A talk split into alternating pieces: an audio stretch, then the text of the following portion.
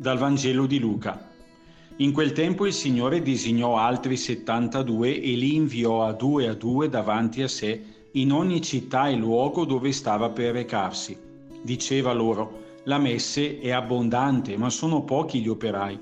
Pregate dunque il Signore della messe, perché mandi operai nella sua messe.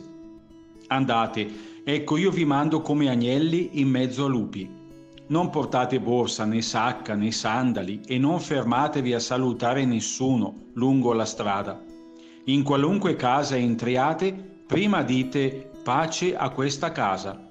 Se vi sarà un figlio della pace, la vostra pace scenderà su di lui, altrimenti ritornerà su di voi. Restate in quella casa mangiando e bevendo di quello che hanno, perché chi lavora ha diritto alla sua ricompensa non passate da una casa all'altra. Quando entrerete in una città e vi accoglieranno, mangiate quello che vi sarà offerto, guarite i malati che vi si trovano e dite loro, è vicino a voi il regno di Dio.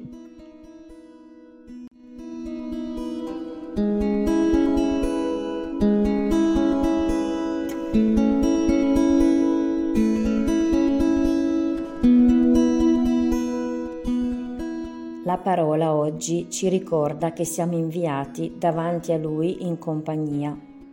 Come consacrata vivo in una fraternità dove la dimensione dell'essere a due a due, in compagnia di altre sorelle, è essenziale.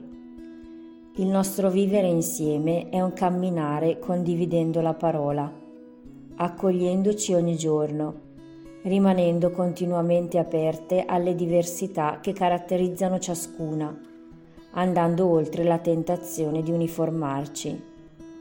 La fraternità per me è il luogo dove ogni sorella mi fa da specchio, è il terreno in cui sono chiamata a incarnare ogni giorno la sua parola. Camminare a due a due non è sempre facile. A volte vorrei dettare io la velocità del passo, invece la sorella ha un ritmo diverso. A volte vorrei andare in una direzione, prendere certe scelte, ma la sorella mi indica strade diverse che non avevo preso in considerazione o non preferirei. A volte vorrei camminare da sola, ma la sorella diventa un appello vitale all'apertura, all'uscire da me stessa. La parola oggi ci invita a camminare insieme perché la messe è abbondante. È bellissimo lo sguardo di Gesù sul mondo. È una messe abbondante pronta per il raccolto. Dentro gli eventi anche tragici che segnano la storia, dentro le fatiche a far germogliare speranza e fiducia, dentro tutto questo c'è una messe abbondante. L'annuncio della vicinanza e dell'amore di Dio Padre è per tutta l'umanità. Ogni uomo è terreno per seminare la sua parola.